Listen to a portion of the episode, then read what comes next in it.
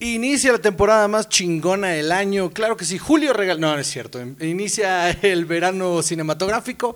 Yo soy Juan José Covarrubias y junto a mí se encuentra. Chava. Y esto es Cine y Alcohol.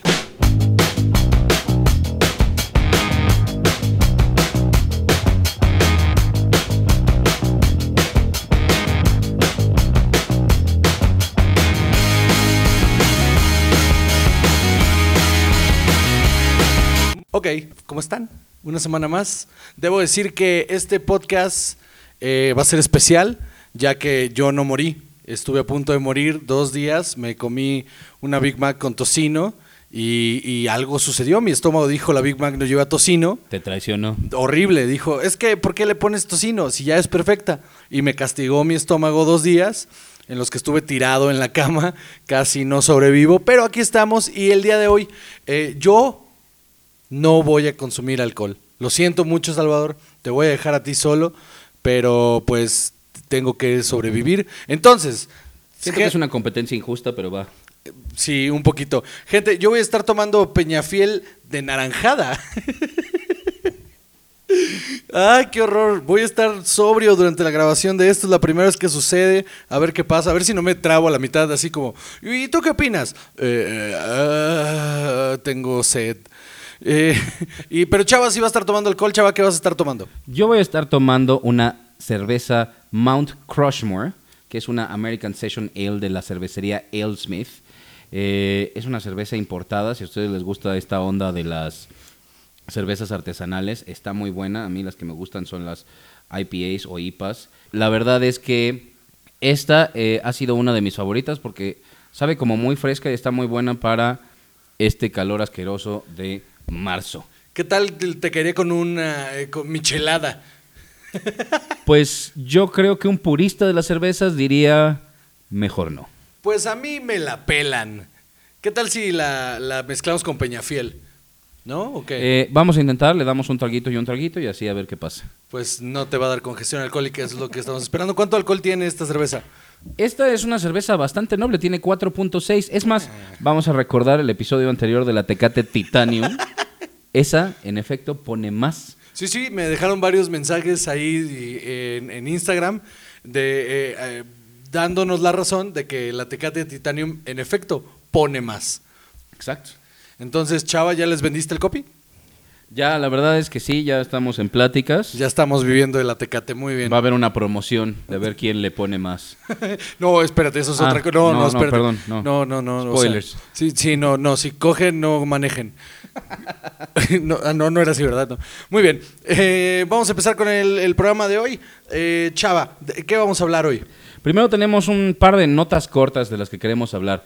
Ya habíamos hablado del tráiler de Aladino, más bien había habido un teaser con unas imágenes del, del eh, genio que estaban terribles. Tristísimas. Ajá, creo que ahora sacaron un tráiler ante la respuesta tan negativa que quisieron mostrar ya más el estilo, justo algo que tú habías comentado la vez pasada era que no se veía la mano de Guy Ritchie en ella, pero ahora sí está mucho más. Sí, ahora sí se ve la mano de Guy Ritchie. O sea, por lo menos en la primera secuencia se nota perfectamente eh, con, con el chico haciendo parkour y la fregada y luego de repente cae y una cámara lenta con, con las flores ahí cayendo. Se ve muy acción Guy Ritchie y eso está chido. Pero también se le ve el toque Disney, ¿no? Con todos los colores y las Tenía que, canciones. tenía que ser muy brillante porque es una película que, que si algo sobresalía de la caricatura es que eh, la paleta de colores era muy, muy brillante. Entonces, eh, y la secuencia donde te muestran al genio está un poquito más amable que la pasada. Y eso está, tiene un par de gags incluso que están chistosos. Eh, yo pensé que no iban a caer, cayeron. El del príncipe está chistoso, si cae. Sí. El, eh, eh, justo o- estaba pensando, ¿qué tal si Prince hubiera seguido vivo? ¿Lo hubieran usado para ese chiste? Yo espero que sí. Y yo también creería que sí. Pero bueno, eh, se ve bien, se ve interesante. Ahora sí ya me llamó la atención, ahora sí ya la quiero ir a ver. Aún así, sí creo que no va a estar chida. Yo, la verdad es que tampoco le veo mucha, mucho futuro. La veo mejor que Dumbo.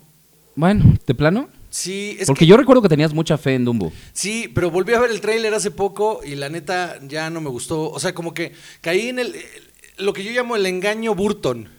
Este engaño Burton donde ves el tráiler de una película de Tim Burton y dices, ah, mira, se ve que va a estar buena. Y luego te acuerdas que todas las películas de Tim Burton son igual y dices, ah, no, ya va a estar. va a estar- Maldita Alice in Wonderland. Sí, no, y no solo esa.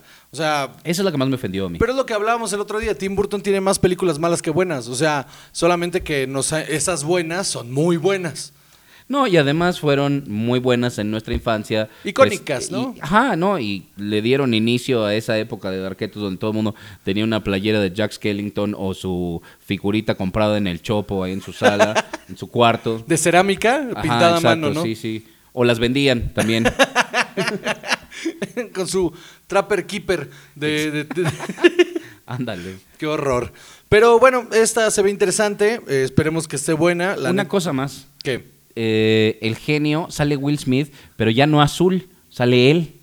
Sí, lo dejaron azul solo al principio. Ajá. Y pero, lo- es- pero está raro, ¿no? No, porque justo en la animación, cuando ya entran a la ciudad como él el príncipe, eh, el, el genio entra como su visir y entra con piel, o sea, con color carne, de hecho. Entonces está justificadón ahí. Sí, pero yo creo que eso va solo a hacer que el contraste, cuando sí sea azul, se vea más chafa. Creo que en postproducción van a jugar un montón con que no se ve azul. ojalá, ojalá. Sobre todo por la respuesta que hubo en el, en el tráiler este feo, que, o sea, que a la gente no le gustó, y la, la belleza del- de, la, de, la, de la postproducción permite que no lo pinten de azul. ¿Sabes qué son? Los ojos. Los ojos es Se lo que se le ven raros, sí. Como que se le ven caídos, así como si tuviera sueño. Y la, la colita esta de pelo ahí se ve raro, no sé, no, no me... o sea, a ver, Eso es racismo. óyeme. No, es raci- No, fíjate que, bueno, sí es un poco... Pero no de mi parte, o sea, yo no lo hice ver como, como entre árabe y negro, o sea... No, y además, o sea, eh, entiendo que obviamente es una película de Disney, pero el- la imagen del jinn, que es de donde viene esto, Ajá. o sea, una figura mitológica árabe, eh, sí se supone que tienen un color de piel diferente, Ajá. tienen fuego en los ojos, o sea, hay cosas muy interesantes. Creo que hay una mejor representación de un jinn en American Gods. Sí, sí, sí, sí. Que justo salió el tráiler de que ya se va a estrenar. Ya viene Y se, ve, y se ve el, el tráiler de American Gods con, con, el, con el personaje principal de, de genio ahí diciéndole, y tú vas a liderar la guerra contra los... y, y con, con el fuego y el pelo largo hacia arriba. Se ve increíble. Sí, esa también véala por ahí. Sí, sí, véala, véala. Muy bien, ¿qué sigue? El otro tráiler de Shazam que también vimos. Vimos el trailer de Shazam que salió la semana pasada, no lo comentamos porque nos ganó, pero eh, pues eh, realmente que hay que comentar que se ve chistosa. que se ve chistosa. ¿Sabes yo qué creo? Que esta es un intento de hacer algo como Deadpool, pero para niños o, o para un público más familiar. Sí, se ve, se ve como Ant-Man, Ándale, ok, pero, pero este es más inocente, ¿no? porque es un niño y, y- Sin, el sin el sarcasmo de Paul Rudd, es como Big, pero con superhéroes. sí, solo tiene, hay un par de detalles en el trailer que a mí no me convencen, que es la escena donde se están agarrando a golpes en el aire. Esa no me, no, no me convenció mucho. Y la sobreexposición, tal vez estoy exigiendo mucho, la sobreexposición al chiste. O sea, entiendo que va a ser chistosa, pero me da la sensación de que nos están sobreexponiendo los chistes y que en una de esas todos los chistes que hay en la película son todos los que vimos en los trailers. Pero tiene buenos actores, o sea, en una de esas, en una de esas sale bien. O sea, el villano es Mark Strong, que no es garantía de nada porque también estuvo con Sacha Baron Cohen en The Brothers Grimsby, que es una porquería. Pero, pero, pero, pero, Mark Strong también estuvo en Kick-Ass. Ah, no, no, por eso. Pero no es garantía. Está Jimon Honsu, que es eh, eh, de Blood Diamond. ¿Ok? ¿Recuerdas? Sí, sí, claro. No, que Y también sale. Gladiador. Y, y no, no sale en el universo Marvel también. No, n- acaba de salir en Capitán Marvel, ¿no? Que él es, de de hecho, es una de las manos derechas de Ronan en, en, en Guardianes de la Ah, creo que Galaxia. sí, sí. Bueno, repite participación con el mismo personaje en Capitán Marvel. Y está Zachary Levi, que... eh, eh, La carrera de ese hombre es muy rara, ¿eh? O sea, Zachary Levi cuando era muy joven pintaba para ser el, como el, el, chistoso, el típico sidekick de una película, ¿sabes? Onda, pues hay- ha, habido 20 mil como ese cabrón. Y pintaba para ese, ¿sabes? Pintaba para ser ese. Es Michael Cera, por allá. es el Jonathan Silverman de esta época. sí, como Jonathan Silverman. Para los que no se acuerden de Jonathan Silverman, vean Weekend at Bernie's. joya, joya Weekend at Burns. Sí, pintaba para ser ese tipo de güey, como alivianadón, buena onda, el, el típico galán no estereotipado, pero sí es un estereotipo del, del cine, como el galán de comedia, pero como que desde, desde que ese güey lo iban a meter, si no me equivoco, en alguna película de Marvel estaba ahí como, como, como en, en pláticas. Y no sucedió. Y, y en algún punto le dijeron, tú podrías ser Shazam. Se puso a hacer ejercicio, se lo tomó muy en serio. De hecho, sale en Marvelous Mrs. Maisel. Y cuando lo ves ahí, mide dos metros. Es que Está todo mamado. En el tráiler de Shazam parece que el traje está inflado y creo que vi también una de las críticas que vi es que él sí se puso así, Sí, sí. pero con el traje parece que le pusieron un traje de músculos. Se infló tanto que pareciera que, el, que, que- que no Es es, falso. su cuerpo. Y cuando ves Marvelous Mrs. Maisel y lo ves vestido de civil en los 60, es, es un tipo enorme y mamado. Y entonces ahí te lo compré como, como actor serio. En, en esa serie, a- para empezar, su papel lo hace increíble. Es un personaje muy importante en la serie. Lo lleva muy bien. No, no es chistoso quirky, es, es chistoso cuando tiene que serlo y, actúa muy bien. Me sacó mucho de onda ver que Zachary Le- Levi era, era tan, tan buen actor. No, no pensé que fuera tan buen actor. Y verlo ahora haciendo un personaje de superhéroe en cómico, eh, está, es- está muy interesante la propuesta de Shazam. Pues algo puede salir de ahí. Yo, sí tengo ganas de verla. Ah, yo también, no, y pues, la vamos a ir a ver y, la vamos a comentar, vamos a dar un review. Este, non spoiler porque luego no nos escuchan. ¿Eso es lo que los está deteniendo? ¿Es eso? Claro que sí. Eso y tu masculinidad, la masculinidad de tu voz, lo- los pone muy tensos, chaval. Los pone muy tensos no saber quién es el hombre detrás de la voz. Bueno. Pues yo creo que nunca lo sabrán. Uy, qué fe... Uy. ¿Ves? Ya, se mojaron como 16. Muy bien. ¿Qué sigue? Ok, esta es una nota un poco más tangencial a los temas que normalmente tocamos, Sí. eh, pero es algo que a mí me llama mucho la atención. Coméntalo tú, chaval. Eh, salió una nueva extensión para el explorador, La tapa de mi peñafiel, disculpe ustedes. imagínense, y no está tomando. Es eso, le tiemblan las manos. Y hay una extensión nueva para Chrome con Netflix que se llama Learn Languages with Netflix. Entonces, lo que pasa es que si tú abres tu Netflix a través de esta extensión, cuando tú pones una película en un idioma que estés tratando de aprender, te va pasando los diálogos y te va poniendo la traducción en tu idioma. Y lo que hace la aplicación, bueno, la, la extensión es que te muestra el catálogo, cuáles películas están en ese idioma y cuáles, o sea, para que puedas usar bien la aplicación. Está buenísimo. Tiene una, una función medio extraña que es el- la autopausa, que cada diálogo se detiene para que lo puedas analizar, para que lo puedas ver Repetir, y a lo mejor para que lo repitas. Entonces, la verdad es que ah, eso está, está muy padre. Lo que decía yo hace rato es que si esto hubiera existido hace 15 años, yo hablaría 25 idiomas. ya. Este podcast sería en japonés. Exacto, lo estaríamos transmitiendo desde la sede de la ONU. Tal vez, tal vez y solo tal vez. Si Tal trabajáramos en la sede de la ONU, tal vez y solo tal vez, no estaríamos haciendo este podcast. Esperen próximamente a Ban Ki-moon como nuestro invitado especial. Muy bien. Seguimos. ¿Qué sigue, chava? Eh, vamos a hablar sobre los próximos eh, estrenos de series de televisión. Otra vez, no son de televisión, de series, punto. Sí, porque hay un, hay una, eh, voy a hacer una acotación aquí a algo que, que acaba de suceder después de los Óscares, que mi pequeño gran héroe Steven Spielberg fue y salió y se expresó mal de las películas que se estrenan en Netflix que no deberían concursar en los Óscares, sino en los Emmys, hazme el puto favor, porque él dice que no son películas de verdad, que son películas para la televisión. A lo que yo digo, que eh, ya siéntese, señor, porque, o sea, sigue siendo cine. Lo que pasa es que está en el streaming service en lugar de estar en, en- en- en las salas, porque el modelo arcaico que tienen las salas ya no funcionan para exhibir cierto tipo de películas. El ejemplo más claro es Roma. Ya sé que no íbamos a hablar de Roma, pero maldita sea, chava. Ya sé que ya no íbamos a hablar. No, pero es que es un hecho. O sea, es el ejemplo más claro. Entonces, yo creo que lo que le está pasando a Spielberg es lo que le pasó a los fotógrafos a principios de este siglo, que todos decían, no, ¿cómo vamos a hacer cine digital? Si el grano, la, la, la, la, sutileza y la belleza de las, del, del 35 milímetros, nada lo puede igualar y la gente no lo va a disfrutar igual. Estamos en, no, no pasaron ni 10 años de que hicieron esas declaraciones para que el estándar del cine sea digital. Ya nadie filma en 35 menos de que sea un capricho. Ahora, piensa esto.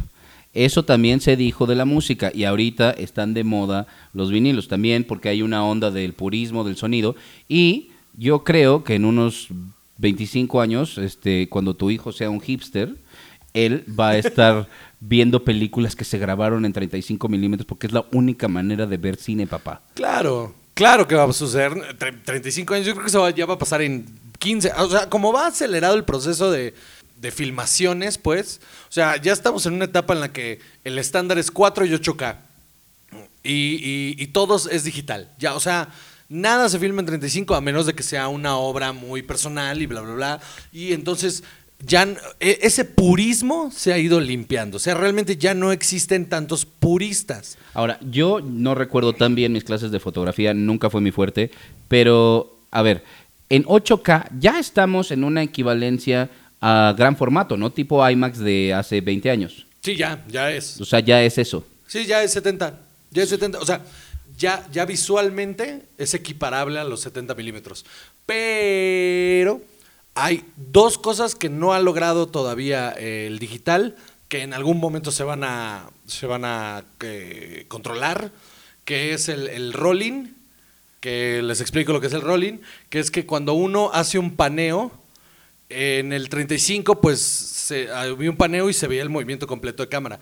Lo que sucede con digital es que cuando uno hace el panning, eh, lo, Se embarran las imágenes. sí, no, no termina, o sea, el movimiento es más rápido que lo que pasan los cuadros, entonces el rolling lo que hace es que arrastra cuadros y de repente es lo que pasa cuando estás de repente viendo una película y de repente gira la cámara y como que sientes como que, ay, güey, me mareé un poquito. ¿Sabes qué? Es lo que pasa siempre que vas a una tienda donde venden televisiones y todas se ven raras. Ah, exacto, ajá. Porque los demos de, que tienen las teles, todas están así y no están bien calibradas las teles, entonces todo se ve extraño. Sí. Es, ese- es ese, esa sensación.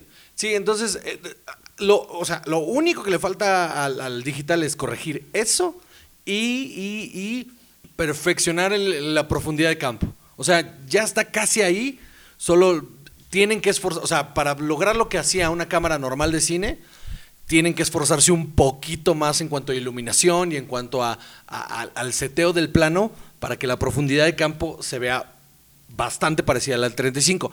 Pero fuera de esas dos cosas, eh, y esas son cosas que estoy viendo yo desde que, o sea, pues fui a la escuela de cine. Pero si tú le pones eso a la gente, en la- en la- jamás, no se dan cuenta, nomás es como, ah, chinga, se- pues, como que se movió rápido y ya, eso es todo. Le echan la culpa al Ritalin que se están tomando. Sí, sí, es como, ah, chinga, no debía haber fumado mota antes de ver esto, ¿no?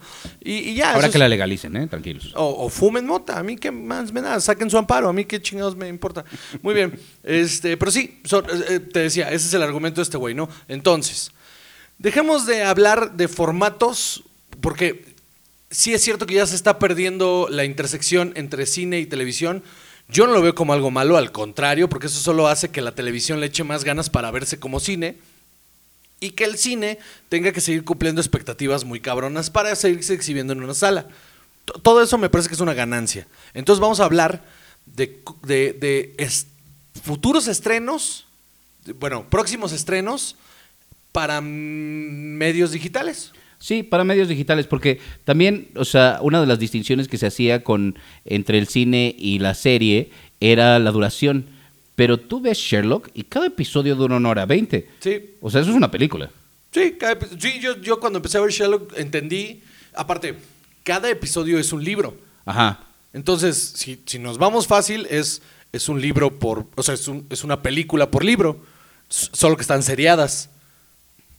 A mí me- esa idea de la BBC, por cierto, me pareció Ah, genial. Sí. brillante y con un presupuesto eh, Muy reducido muy para... limitado, pero muy, pero muy bien llevado. Administrado, sí. Sí, no, o sea, no pa- parecen películas. Si yo te pongo una de esas películas de Sherlock en el cine, no tiene ningún pedo. Aparte están filmadas en 4K, se proyectan en una pantalla sin ningún problema. Pero bueno, entonces ahora sí, las series que vienen, Juan. Primero, para el 15 de marzo viene Arrested Development. Esa, esa, esa vaca sigue dando leche, ¿eh? Yo estoy impresionado porque hubo este intento de revivirla y salió todo mal, pero luego reeditaron eso, filmaron unas cuantas cosas más y salió muy bien. ¿Sabes que está muy chistoso que eh, Netflix hizo, que era la cuarta temporada, en, eh, sí, hicieron una cuarta temporada en la que mezclaron las situaciones alrededor de una sola, ¿no? Y hacían flashbacks y, y, eh, estaba divertido, pero estaba extremadamente enredoso. Entonces era muy para fans. Y lo que hicieron el año pasado fue re- remixear eh, los episodios, hacerlos lineales y fue un boom. Fue un boom tremendo y les autorizaron la siguiente temporada. Volvió a tener el mismo encanto que tenía la serie original. Sí, porque justo habían dicho, no, bueno, ya vamos a cerrar con una película para ya darle eh, cierre a, la- a la- a la historia. Y fue tan buena la respuesta del remix que dijeron, no, ya, vámonos, otra temporada más y con eso terminamos. Según yo, este es ya el final de la serie. Porque además yo creo que en series de comedia esta fue una de las que más cambió el formato. ¿eh? Esta serie eh, no solo cambió la manera de hacer comedia en la televisión, sino que entregó de, las, de los mejores guiones que he visto en televisión, sin duda. Si- era una serie que te obliga a verla. Si tú te pierdes un segundo, te pierdes un chiste, o te pierdes un callback tan sutil de un chiste hace tres temporadas, y todo está tan bien hilado, y, los y todo está bien actuado, y todos los actores y los personajes son increíbles. O sea, ver Arrested Development del principio hasta donde está, con el mix de la última, es una chulada, ¿eh? es una puta gozada. Porque aparte, se burla de sí misma en momentos en los que hace demasiado obvio que están usando un green screen o que le pusieron una peluca a alguien o que de repente Michael Cera se ve como 10 años más grande. O sea, está... eh, Es, es- es una de las mejores series de comedia de todos los tiempos. ¿eh? Y hay que decirlo, David Cross se veía mejor de azul que Will Smith. David Cross se ve mejor de lo que sea. o sea, es un maldito genio. David Cross es. O sea, sus especiales de comedia, le- su- los eh, Mr. Show. Su participación en Men in Black.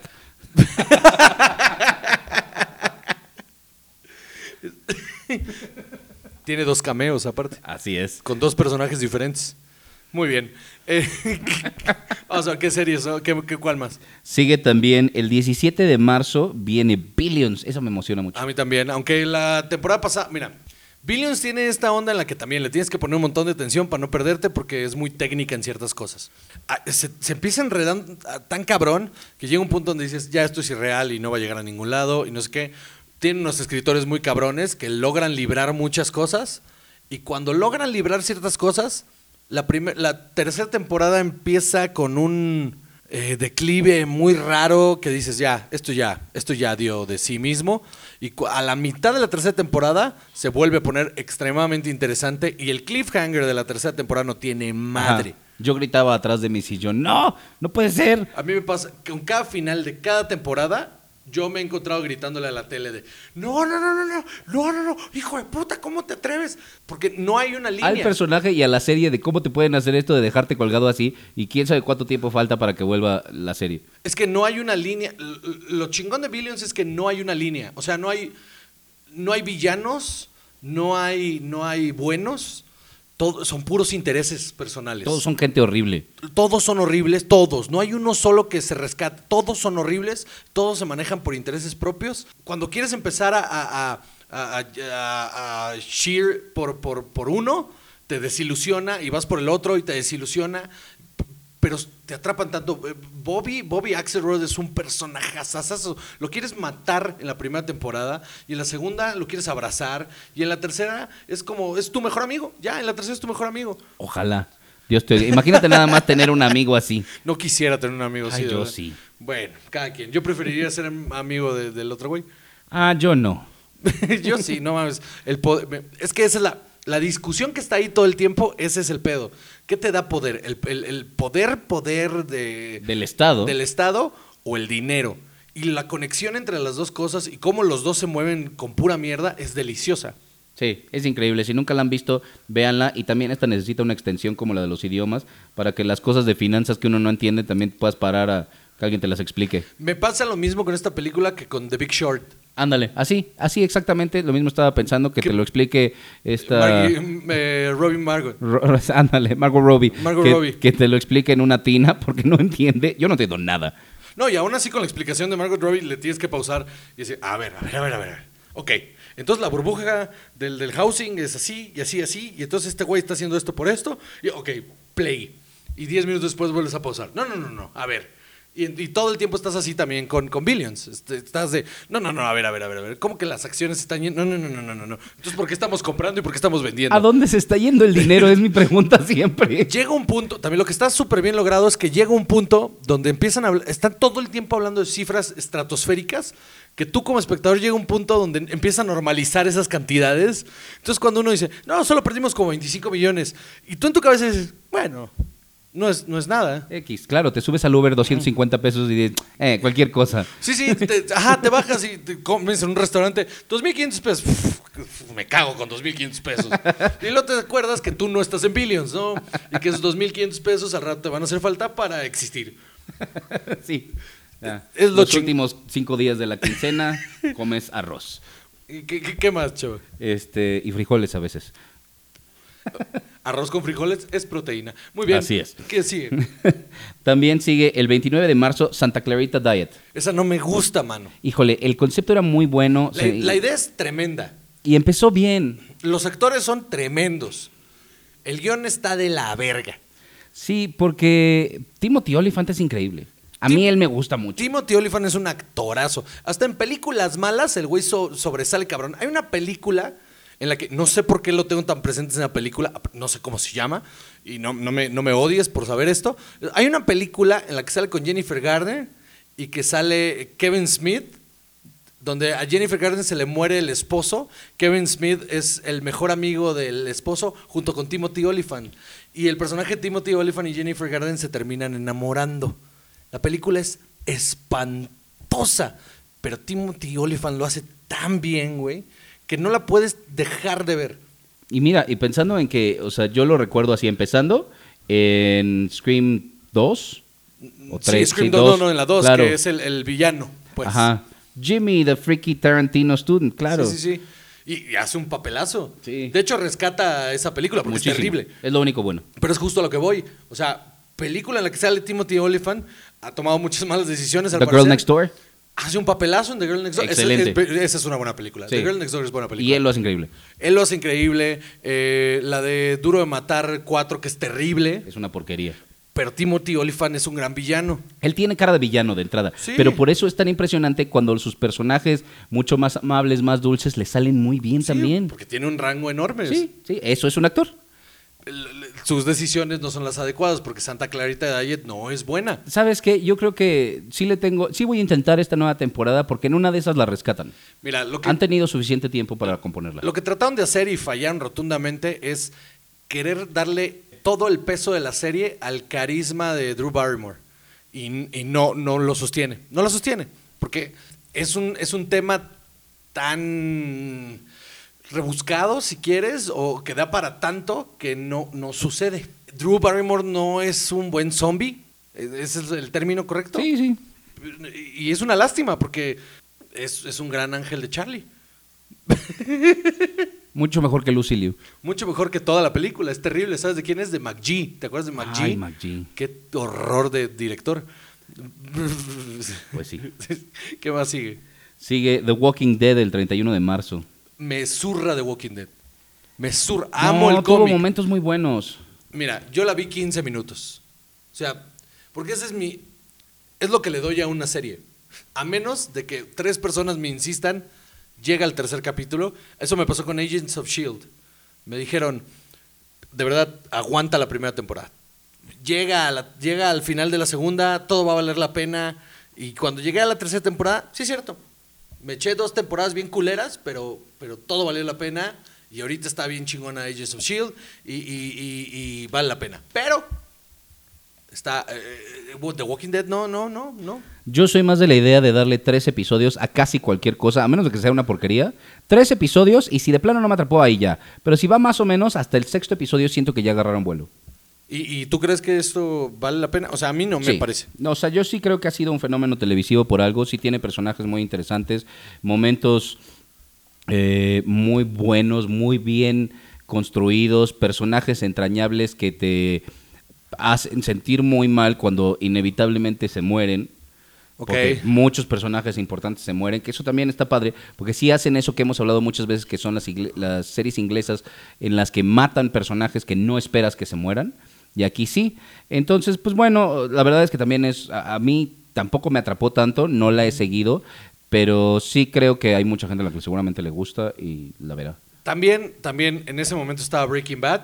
O sea, cuando salió, también estaba Breaking Bad. Era una competencia imposible. Y entonces eh, yo eh, dije, a ver, si le voy a invertir mi tiempo y cabeza y emociones a algo, va a ser a Breaking Bad. Y durante el tiempo que estuvo Breaking Bad al aire, veía otras cosas mientras salía Breaking Bad. Y The Walking Dead se veía como algo que requería un esfuerzo. Y dije, no, no, o sea, digo, de- sí, The Walking Dead sonaba como algo que requería un esfuerzo de mi parte y no se lo quise dar. Y, y no, me, no, me, no me atrae, no me atrae, mano. No es lo mío. No, ni tampoco lo mío, pero sí creo que merece la mención. Le, le voy a, le voy a dar una oportunidad. Ahora, otra que tampoco creo que sea lo tuyo, ni es tan lo mío, pero también merece la mención, eh, es el 2 de abril viene This Is Us. ¿La has visto? No. This Is Us es una telenovelísima, Juan. O sea, es una cosa triste, triste, triste por todos ¿Y lados. por qué habría de verla? Porque sí está muy bien hecha, porque sí está padre. Yo creo que es la serie de drama-drama, Melodrama. ajá, de melodrama más fuerte que hay ahorita. Ok. Porque se supone que son unos eh, gemelos que nacen el mismo día, pero también hay un niño de otra familia que nace y sus papás se mueren, algo así, adoptan un niño, entonces tienen dos gemelos blancos y un niño negro, pero todos nacieron el mismo día, crecen juntos como, ¿Como The Umbrella triates, Academy? como The Umbrella Academy, pero más triste y sin superpoderes. ¿Ves? Ahí es donde me pierdes. Ahí es donde me pierdes. Y además, todo el tiempo sabes, o sea, va y viene entre el presente y el pasado, y todo el tiempo sabes que el papá se murió, pero no sabes cómo se murió. Y entonces también este, hay, hay unas historias muy tristes de. O sea, es, es The Umbrella Academy meets eh, The Desperate Housewives. Así es, así es. Pero la gente de verdad, o sea, le- la sigue con una fe impresionante. Eso no, no me dice absolutamente nada. ¿eh? No, O sea, sí lo vale, sí lo vale. Hay actores que los ves y dices, "Ah, esto no me va a gustar. Sale el actor que salía de Arrow en, en Smallville. Ok, ese güey el, me el güerillo caga, ese. sí. Y una Mitzi, no me acuerdo qué, que debería yo tener aquí. Aquí lo tengo, por supuesto, porque sí hice mi tarea. Se llama Chrissy Metz, perdón. Sí. Y ella ha ganado muchísimos premios porque ella, eh, siendo la hermana del Justin Hartley, es el actor otro que les decía, que él es actor de telenovelas y entonces muy, muy famoso. Y ella es su hermana, pero tiene creo que un problema glandular, entonces tiene sobrepeso, entonces lo sufre muchísimo. Y Ah, ya sé cuál es, ya sé cuál es, ya sé cuál es, sí, ya sé cuál es. sí lo vale, Juan. Ay, ¿me vas a hacer verla? No, no, no, porque yo no la veo. Pero sí vi varios episodios. Qué bueno que no me vas a hacer verla porque iba a ser un problemón en mi casa porque creo que me trataron de hacer que la viera y no la quise ver. Entonces, si ahora me siento a verla, pues, claro, pero ya te dijo, chavo, que la vieras. Sí, porque mi criterio tiene más validez que. No, ¿cómo? No, no, no es cierto, mi amor, no es cierto. Ah, fue. No, fue. No, entonces no es cierto, no es cierto tampoco. Pensé que había sido alguien más en tu casa que te lo había ¿Quién sugerido. más vive conmigo Pues que me recomienda suegra? Digo suegra, me recomienda series. No Es que tú, sé. dijiste suegra- tú dijiste suegra. No, mi suegra no me recomienda series, mi suegra ve la ley y el orden. Ah, bueno, pues no sé. ¿Ves la ley y el orden? Sí. Yo pero no. desde antes de, me- de- pero la pero la de víctimas especiales tengo una fijación con la vi- violación muy bien Híjole. Este, Pasamos a lo que sigue. Y hablando de sexo consensuado, el 14 de abril viene Game of Thrones.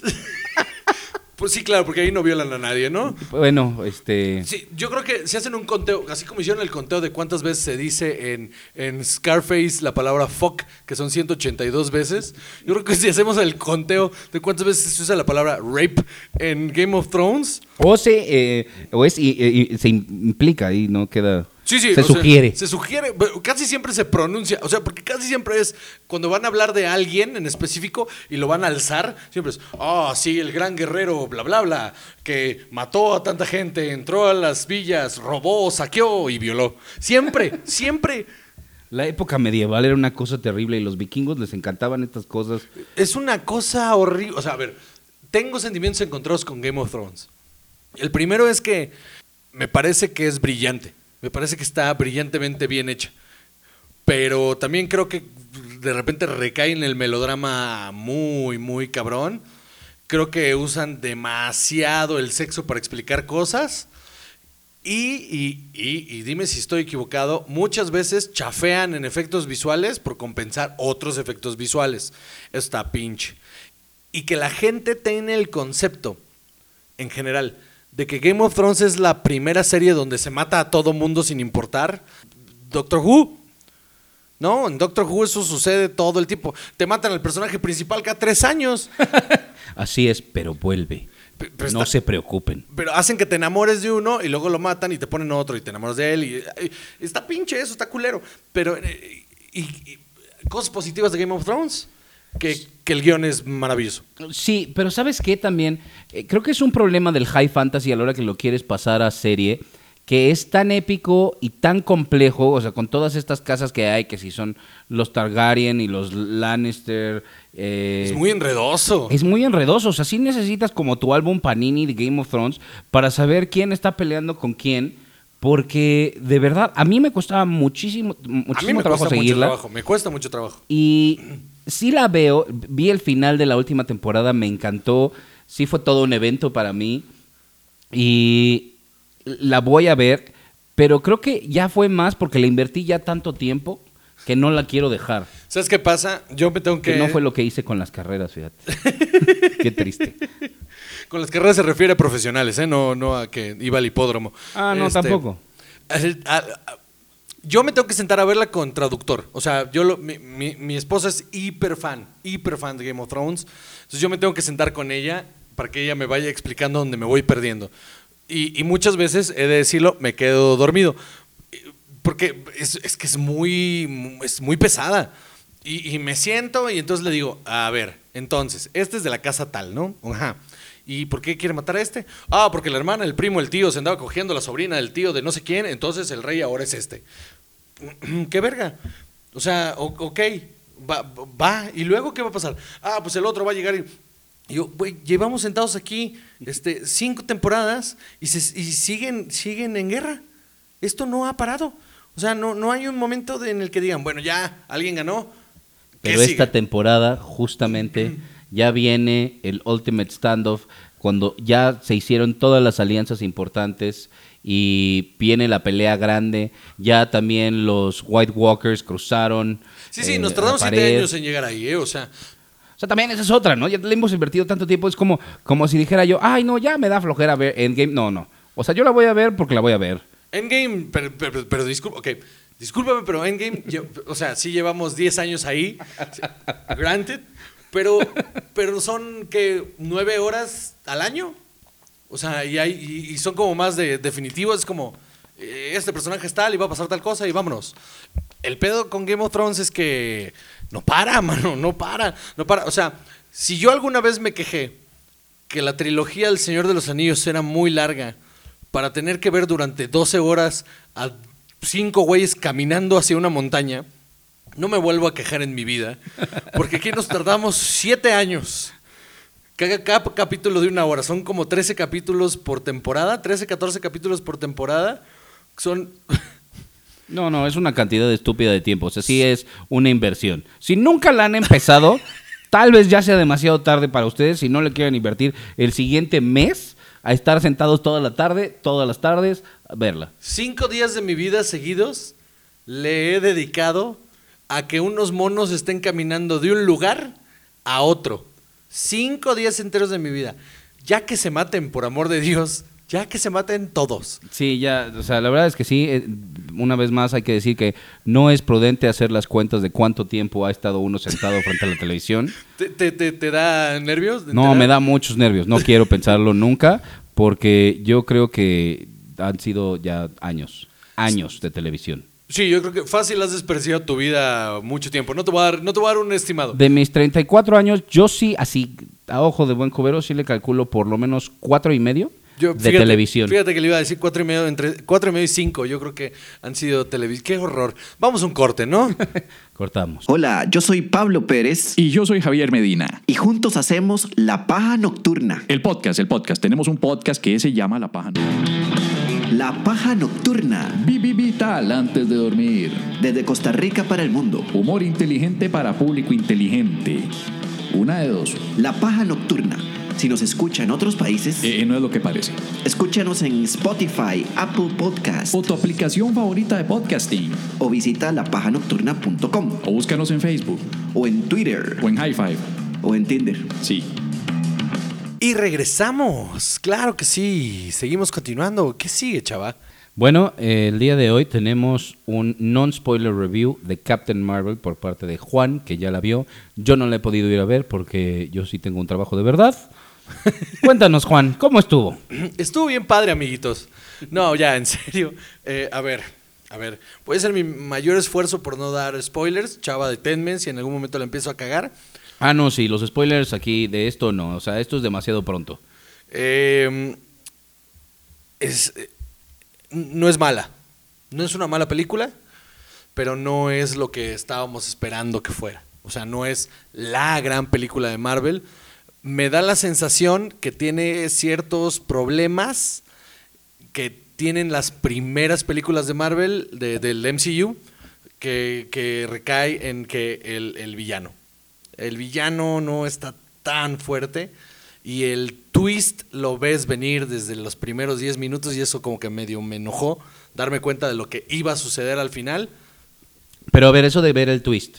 Porque a nosotros nos pasa un montón. Primero porque conocemos el material un poco. Yo un poco, tú bastante. Pero también porque tenemos conocimientos de cómo se construyen estas cosas. ¿Sería igual de obvio para cualquiera? Sí, o sea, justo, ju- justo a eso voy.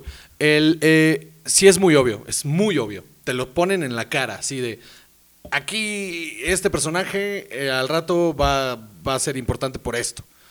El problema ahí es que, bueno, no es un problema. De hecho, una de las cosas que me agradaron fue, fue justo que pareciera que se iba a acercar muchísimo al material original, que se iba, que iba a tener como un, que iba a estar basado bastante en un, en una serie de cómics que se llama Secret, Secret Wars, la, la invasión de los, de los Skrulls. de los Skrulls.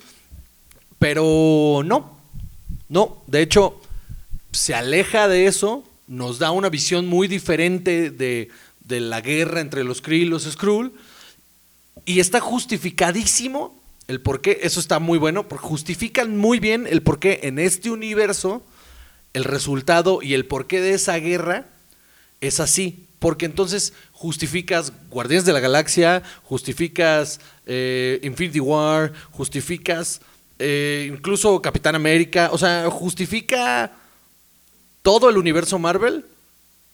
Porque hay un punto en el que, en el que dices, híjole, o sea, Shield está culero. O sea, no puedes tener al mismo tiempo infiltrada eh, dos villanos en tu línea del tiempo, pero te lo justifican tan bien que no es que lo dejes pasar, sino que dices, órale va, estoy contigo. O- obvio, no les voy a contar ni les voy a decir el, meollo del asunto.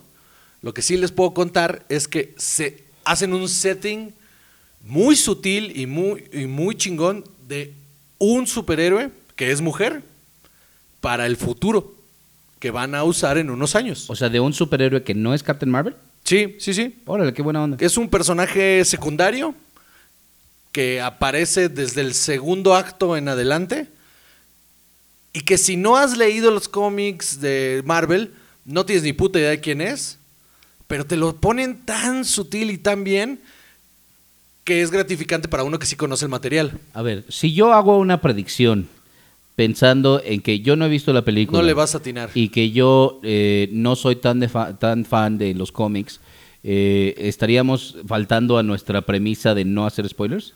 Eh, no, porque no le vas a atinar. Ok, va. ¿Qué tal la niña, la niña musulmana Eh, no, ya sabía que eh, iba a Iba a ir por... por ahí, la niña musulmana que no me acuerdo, Malala Yousafzai, no sé, ya sé que no es ella, pero Sí, no, eh, Mrs., eh, Mrs. Marvel. Mrs. Marvel. No, Mrs. Marvel no, no lo leí que, por cierto, no solo va a ser musulmana, sino también va a ser lesbiana. Sí, sí, sí, que es un personajazo. En los cómics es un personajazo. Me mama ese cómic.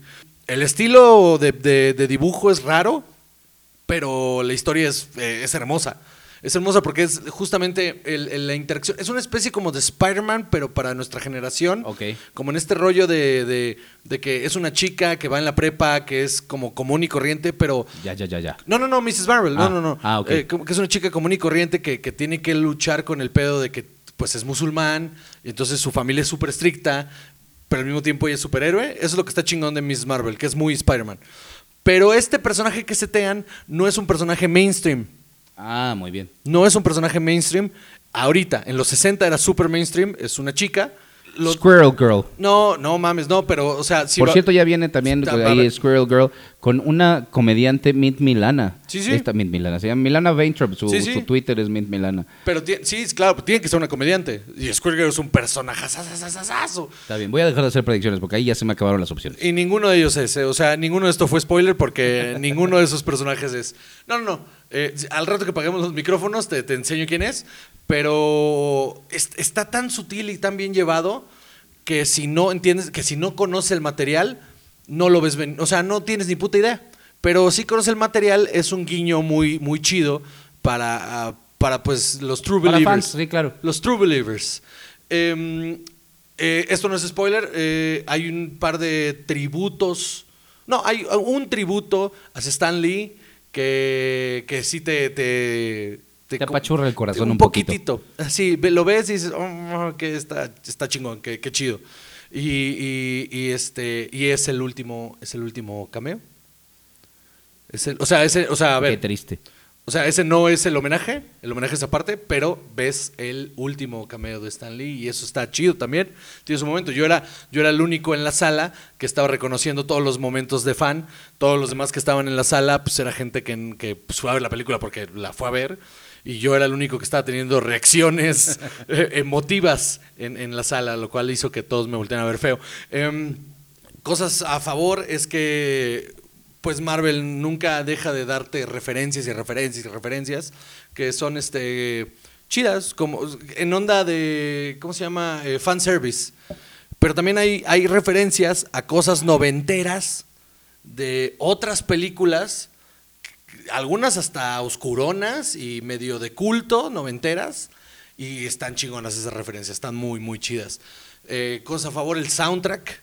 El soundtrack está increíble. El soundtrack está en su punto, noventerísimo a más no poder, pero súper bien hecho, súper bien aterrizado.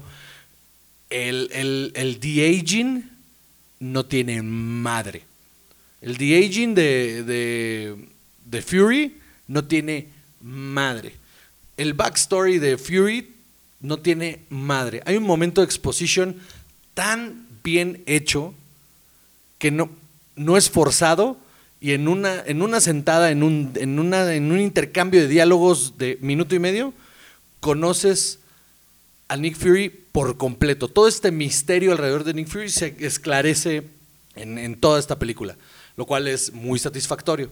El payoff de ciertas cosas eh, deja un poquito a deber, pero es muy satisfactorio la mayoría de las cosas. Hay un par de, te digo, en fanservice, eh, lo del gato, yo creí que no lo iban a hacer. eh, en, en los cómics el gato tiene un papel muy importante. Este, y acá juega exactamente el mismo rol que en los cómics. Eso está chingón. A ver, mis preguntas como pa- para yo que no lo he visto.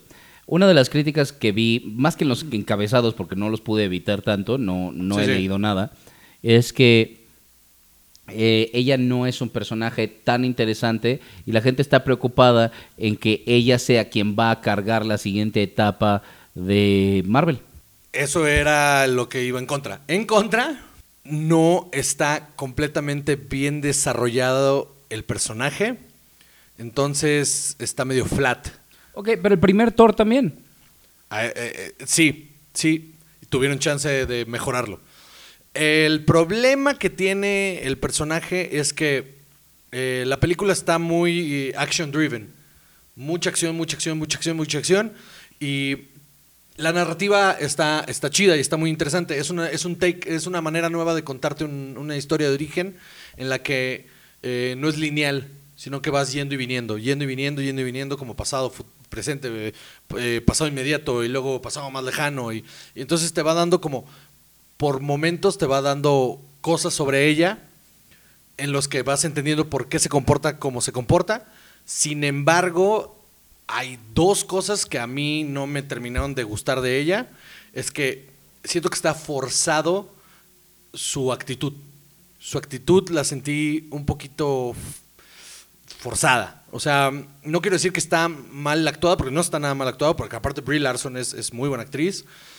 Creo que está mal dirigido ese momento, ese momento de actitud de, ella superhéroe eh, está forzado. Y no está bien aterrizado Carol Danvers. Le, falta sustancia, le falta, le falta algo que la termine de amarrar a, la realidad y, hay ciertos diálogos que, que de repente dices, ah, es que esto no, no, no, en el suspension of disbelief no termina de aterrizar porque, ¿por qué diría este tipo de frases o este tipo de cosas si no recuerda quién es? Eh, ese es el- o sea, hay, hay cosas que están atadas ahí, metidas con calzador, como para que terminen de amarrar. Pero hay otras cosas que, que vienen de, de todo el universo Marvel que atan perfecto y que, y que hacen que cuando las estás viendo digas, "Mm, ok, ahora entiendo de dónde viene esto. Ah, se esperaron hasta aquí para mostrarme estas cosas. Pero hay un montón de cosas que sí quedan ahí como medio en el aire y, y no sé, o sea, otra vez, no es mala, está muy divertida, pero no es tan buena como las últimas cuatro que nos han dado. ¿Y los efectos visuales? Increíbles. Ok. Los efectos visuales no tienen madre. No hay nada que veas y digas, "Eh, eso se ve pinche. O sea, no, no, nada, nada, nada, nada, nada. Todo se ve muy chingón. Y otra pregunta. ¿Y la conexión con, con Avengers, la anterior, Híjole. con la de Thanos? No, ahorita no, no sé por qué no me acuerdo. La, la de Infinity War, Infinity War, gracias. eh, la escena post créditos. Ok. Pero el resto no tanto. O sea, la película no... no, no... Sí, o sea, sí, pero sería un spoiler. Ok. Va. O sea, so- solo sí hay una conexión luz, luz connection, que es una conexión a todo el, más bien, es una conexión a todo el primer, eh, la primera fase. Hay una conexión directa a la primera fase, conexión medio indirecta a la segunda y un golpe rotundo así de, de, de aquí arranca Endgame. Y para poder ver Endgame, ¿tú crees que necesitamos haber visto Captain Marvel? Sí, pero es que es la trampa de Marvel. Que pareciera que, o sea, porque te lo vendían, no, no, no, esto pasa en los 90 y no sé qué, pero lo tienes que ir a ver. Y la neta, sí. Sí, porque hay. en- de entrada tienes que. En Endgame ya no te van a explicar quién es Captain Marvel. O sea, esto no es spoiler. Obviamente ya sabíamos que Captain Marvel iba a salir en, en, en, en- en Endgame. Claro, desde Infinity War. Sí, porque en la escena post de Infinity Sí. War sale el logo, ¿no? Lo que, lo que hacen es que retoman eh, ese momento y lo llevan a su máxima expresión. Y entonces, para cuando arranca Endgame, que ya es en, dos meses, en el momento en el que arranque Endgame, así de lleno, no te van a explicar absolutamente nada de Captain Marvel. Y, o sea, sí tienes que verla solo para tener el backstory. Esa es la conexión. O sea, sí hay una conexión directa, directa, directa, directa a Endgame. Y eso es lo que está, está cabrón. Entonces sí te están obligando a verla. ¿Y qué tal con Homecoming? No, no es Homecoming. La, eh, Far, Far From, From Home. Home, nada. Nada. Nada. Nada, nada, nada, Yo nada. sigo muy intrigado en cómo se va a conectar Far From Home con Yo todo también, yo también estoy muy intrigado porque cada, entre más, o sea, ahora que fui a ver, yo dije, bueno, porque ya lo habíamos hablado aparte, no, no, no, en esta seguro en la escena post créditos o algo, en algún momento nos van a dar como un, un, un- incluso un trailer o algo que nos, que nos dé como una sensación hacia dónde va este pedo, y no, no, no, están tan enfocados en que ahora vayas a ver Endgame que les vale madre Far From Home, o sea, en el último tráiler de Far From Home hay un par de guiños a que esto podría ser pre. eh, pre Infinity War. Pero también hay un par de guiños, en- sobre todo en la escena en la que Happy Hogan trae cargando, bueno, del tráiler, la que Happy Hogan está cargando el, el- el cheque y, y en el cheque sale la firma de la Fundación Stark, sale la firma de Pepper. Ahí uno podría creer y asumir que... Que Tony Stark no está. Ajá. Entonces puede ser post. Ok, ok, está, está interesante eso de que te dejen con tantas interrogantes. Mira, es igual que las series. Son todos los ganchos que te dejan para que te sientas obligado a verlas. Está muy cabrón porque yo iba sin expectativas. Y iba esperando ver una película que estuviera conectada ligeramente con, con el universo Marvel hasta cierto punto, donde conectaran todo. Y luego en una escena post créditos conectaran como con calzador las cosas. Ok, y, otra vez, vamos a pensar también en una cosa más social. Eh, como superhéroe femenino, ¿cómo lo ves? Porque ha habido otros, o sea, no es que no haya, ¿no? O sea, también está Black Widow, o sea, sí hay, ¿no? Y Scarlet Witch. Pero ella es, tiene un, un papel mucho más importante, Captain Marvel, en toda la historia y sabemos que va a ser muy importante también para Endgame. ¿Qué tal es como un role model para las niñas? Porque también eso es algo, una carga que llevaba esta película mucho hacia su estreno, de si va a ser el tipo de superhéroe que merecen las niñas o las mujeres de esta época. Sí, sí, sin duda. Eso está muy bien cuidado. Está súper bien cuidado. Eh, o sea, sí te digo, como Thor, tiene defectos en el personaje, pero como Thor, es un. es alguien a seguir. O sea, no, no manejan nunca el género. Y cuando lo manejan, lo manejan desde el punto de vista de las cosas reales que le dicen a las niñas eh, y cómo ella lo maneja. Y es un personaje que, sin, sin, otra vez, sin spoilear, tiene un montón de carácter. Y sin duda, pero sin duda, es el superhéroe más fuerte del universo Marvel. Ok. Y no está sexualizada como Black Widow. Mm, Cero. Qué bueno. Cero, al contrario, no hay una sola, o sea, no hay un solo boob shot, no hay un solo ass shot, no hay una sexualización del personaje ni- en ningún momento de su atuendo, nada. No, claro, o sea, igual que el atuendo de los superhéroes hombres que es todo pegado, que se les marca todo, pero vaya, si- siendo lo que es y ya. Sí, sí, sí. Como su spandex, que pues así y ya. Sí, sí, sí, está muy, está muy bien aterrizado ese pedo. Y está muy bien hecho. eh, pues el mensaje, si quieres, el mensaje hacia, no solo hacia las niñas, sino hacia el público en general, está muy bien hecho, muy bien aterrizado. Hay, hay momentos en los que es muy claro el, el- el- a ver cómo te digo esto sin spoiler. Em, hay un momento en específico en el que sí es muy obvio el, el- el- este rollo de, de yo tengo el poder. Yo tengo el poder y no tengo que responderle a nadie. Es un momento muy marcado, muy bien hecho, que si no le estás poniendo atención al, al rollo feminista, si quieres, te, te, te- te- pasa por encima. O sea, lo, lo- lo- no te pasa por encima, lo absorbes, pero sin decir, "Ué, ahí me está tratando de meter algo por, por las orejas.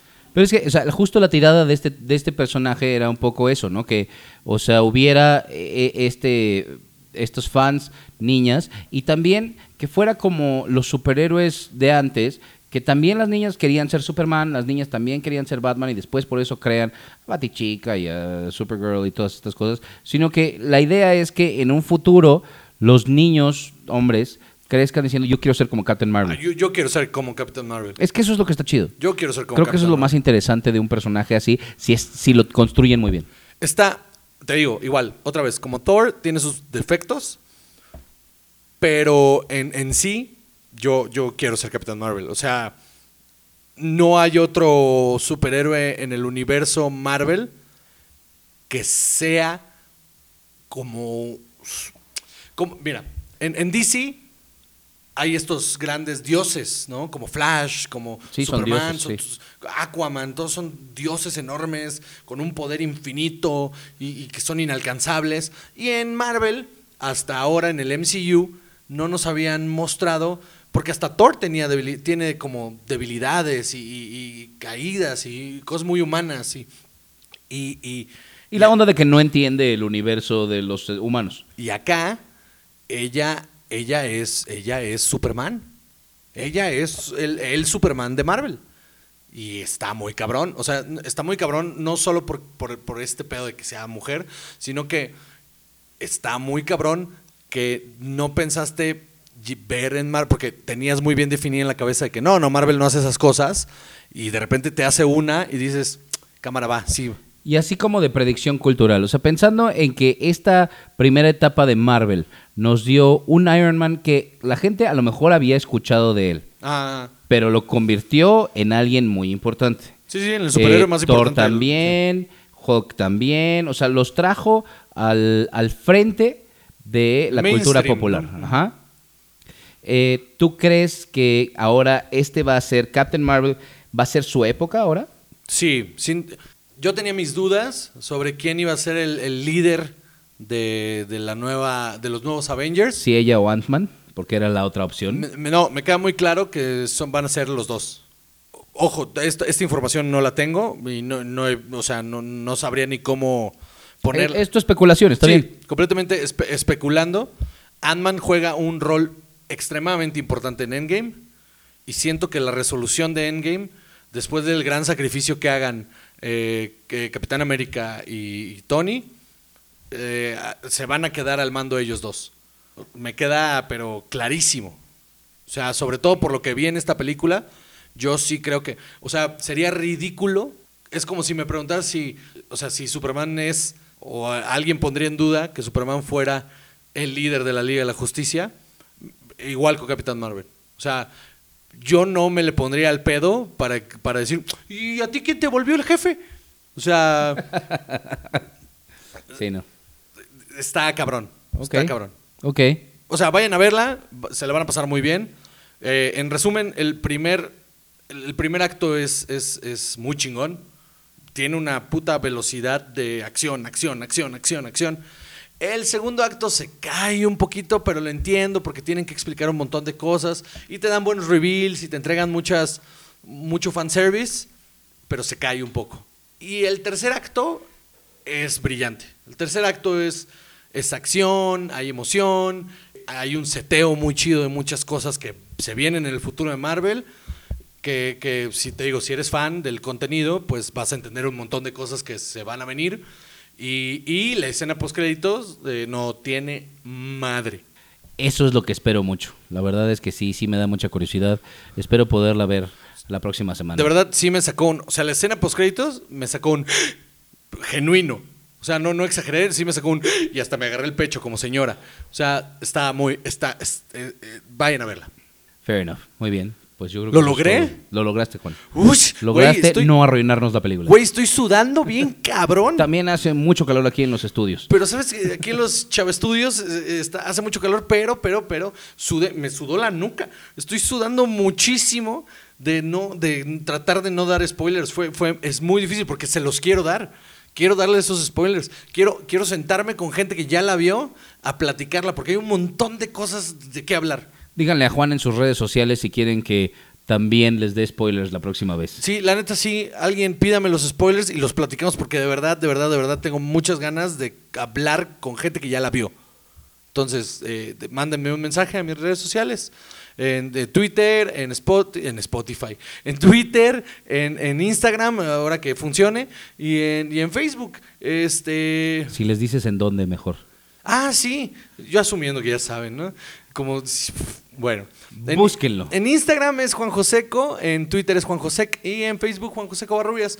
Eh, este es el fin de, de- de su, de su podcast.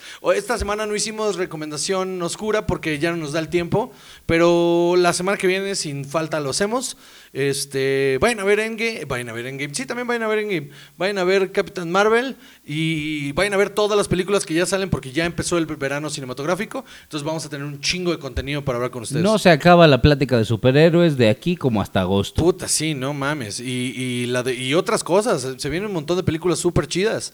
Se vienen muchas, muchas cosas muy interesantes. Brightburn ya sacó nuevo tráiler, se ve También. chingón. Hay que ir a ver esa que es la contra de una película de superhéroes. Y mucho, mucho cine muy interesante. Muchas series de televisión. Mi hijo ya no se va a saber mi nombre. Muy bien. Nos, nos escuchamos la próxima semana, damas y caballeros. Mi nombre es Juan José Covarrubias. Y yo soy Chava, muchas gracias. Nos escuchamos. Cámara.